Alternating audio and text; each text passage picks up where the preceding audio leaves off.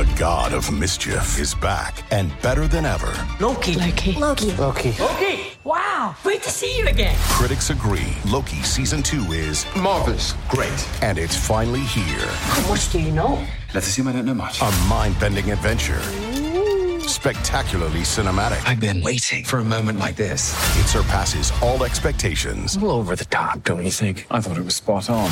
Loki season two now streaming only on Disney Plus.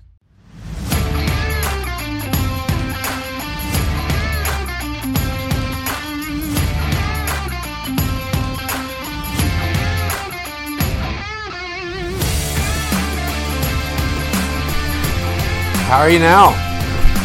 How are you now? Everybody doing all right?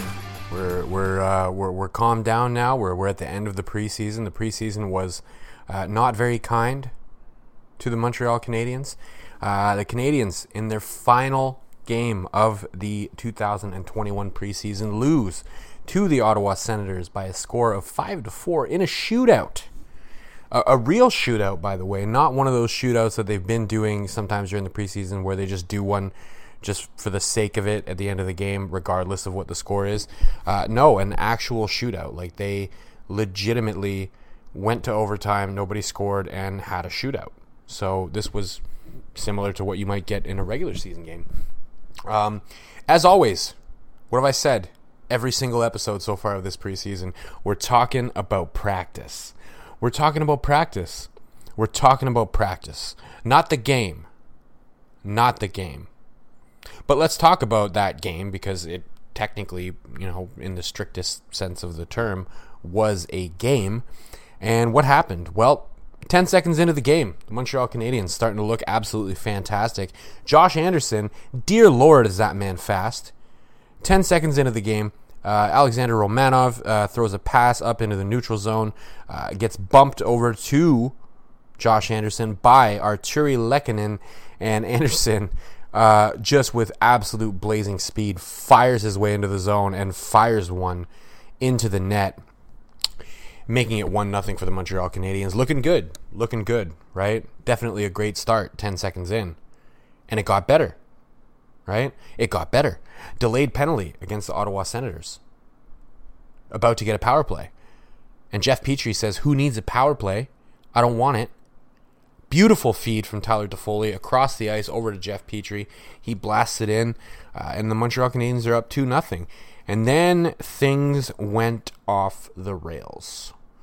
Uh, Ottawa power play, uh, Jake Allen, to his credit, making some pretty ridiculous saves, but Josh Norris gets the puck in the circle, beats him, makes it two to one. That's the end of the first period right there, pretty much. Two to one for the Habs. Feeling pretty good, getting into the second period with a lead. Uh, shouldn't have been feeling good whatsoever about that though, because the second period is where it really went off the rails. Early on in the second period, uh, Shane Pinto gets a goal, makes it two to two.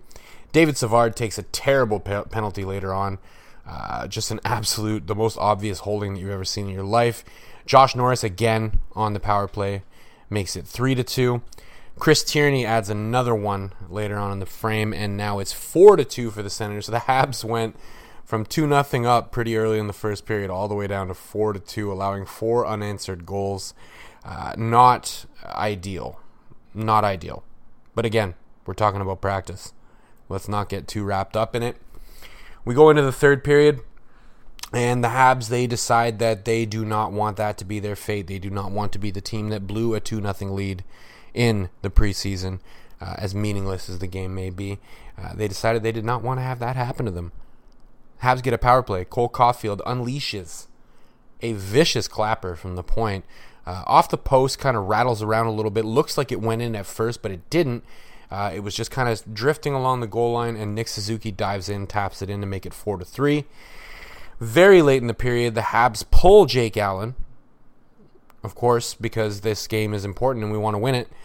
Work the puck back to Jeff Petry at the point, and he unleashes another clapper through uh, probably. I, I, think there was an image actually tweeted out by a former Habs Eyes on the Prize writer, uh, whose name I will not say because he keeps himself uh, anonymous on Twitter, but uh, you can go check him out at Habs Laughs. He tweeted out an image of how many bodies were screening uh, Forsberg on that goal, and there was about seven people standing in front of him. And yeah, he uh, Jeff Petry really got a hold of it and put it top cheddar. Uh, no chance for Forsberg whatsoever. No chance. Ties it up 4 4 with less than a minute to go, and uh, we're off to overtime. Overtime solves nothing. We go to the shootout. Uh, the shootout, even the shootout solves nothing. The first six shooters all either missed the net or got stopped. Uh, Joel Armia scored a really nice goal, um, but ultimately not enough. Uh, the Senators took it in the shootout. I'm going to save you, you know, fully recapping the shootout because it was kind of sad to watch. Um, but as always, what do I keep saying? What did we learn? What did we actually learn from that game? Because again, it, it counts for nothing, right? Hypothetically, if this same game happened during the regular season, the Habs would have earned one point. But one point in a meaningless preseason game is worth about three Canadian Tire dollars. So you can get yourself maybe a chocolate bar on the way out. That's about it. That's about it. What do we learn? Well, let's start with something that's been uh, that's been burning at me all day long. Uh, Jake Allen played pretty well. Honestly, I, I know uh, they lost 5 4, so normally in a 5 4 loss, you, you wouldn't be able to say that your goaltender played well, but he did. Honestly, he, he made some pretty good saves, and the Habs were on the penalty kill for large parts of that game. If they even partly tried to stay out of the box, that game probably doesn't get to overtime because I don't think Ottawa is going to get the goals that they need. Um, at any rate, Jake Allen was was pretty good, and that's going to be important because Carey Price is uh, going to be out for the foreseeable future, and that's really what's been burning at me all day. Is you know we found out that Carey Price has entered into the um, player assistance program through the NHL and the NHLPA, and all I've seen all day is people speculating about it. And honestly, to all of the people and to all of the outlets that are speculating on what it might be uh, why he's going to be out and how long he's going to be out and what is it? Is it the pressure of the Montreal market? Uh, I have some very choice words for you, uh, and, and they are mange de la marde. For all my people who do not speak French, what I said was eat shit.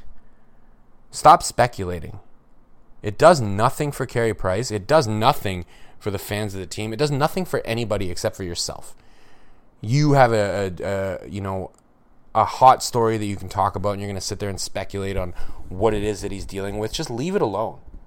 Literally, the only thing you should say is, you know what? I hope I see him back soon and I hope he's okay. That's it. And that's what I'm saying right now is I hope he's back soon. I hope he's okay and I hope everything's going well in his life. That's it.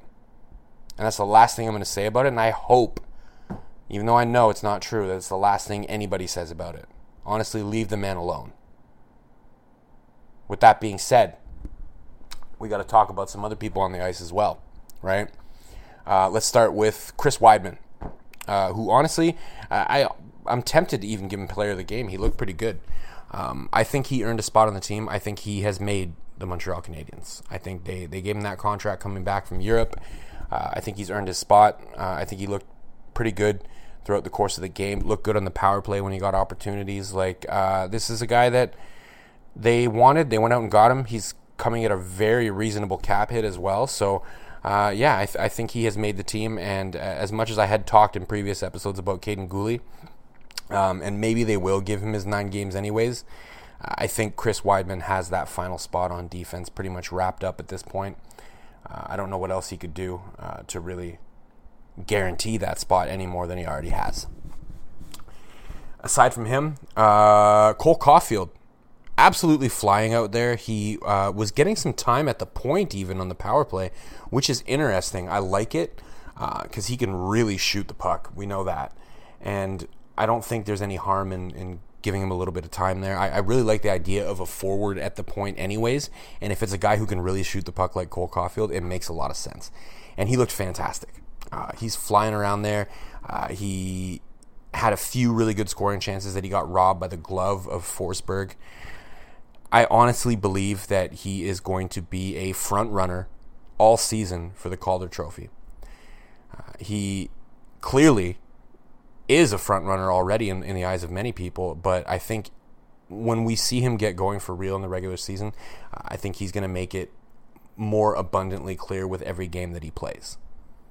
He's a star, and the Montreal Canadiens got a real gift that he fell to them in the draft, and it's going to be a fun year watching him play.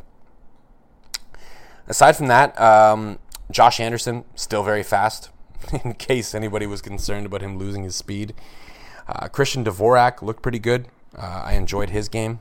Yoel Armia uh, looks great. He he seems like he's going to have a fun year as well, uh, and I'm kind of jacked up about that honestly because he's going to be playing probably on the third line.